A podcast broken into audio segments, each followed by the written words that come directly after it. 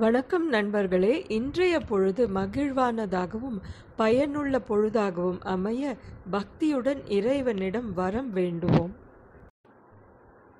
ஆழ்வார் பெருமக்களில் மூன்றாவது ஆழ்வாராக பேயாழ்வார் அறியப்படுகிறார்.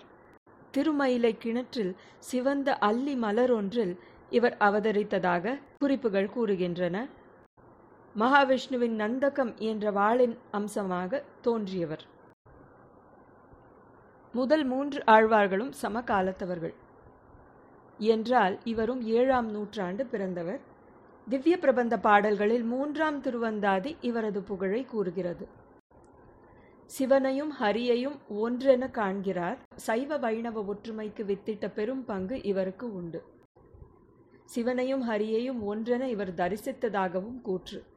தாழ் சடையுடையவனே என்று எம்பெருமானார் சிவனாரை திருஞான சம்பந்தர் பாடியுள்ளபடியே பேயாழ்வாரும் தாழ் சடை என்று குறிப்பிடுகிறார். தாழ் சடையுடைய சிவனாரும் நீள் முடி கொண்ட ஸ்ரீ விஷ்ணுவும் ஒரு மழு தாங்கிய ஈசனும் சக்கரத்தை கையிலேந்திய பரந்தாமனும் அரவை கழுத்தில் சூடிக்கொண்ட சங்கரனும் பொன் கயிற்றை தரித்த நாராயணனும் அருவிகள் சூழ்ந்த எழில் மிகு திருமலை மேல் ஆழ்வாருக்கு ஒருங்கே தோன்றி சங்கர நாராயணராக ஹரிஹரனாக ஓர் வடிவம் தாங்கி இசைந்து நின்ற காட்சி கண்டு உருகி நிற்கிறார்.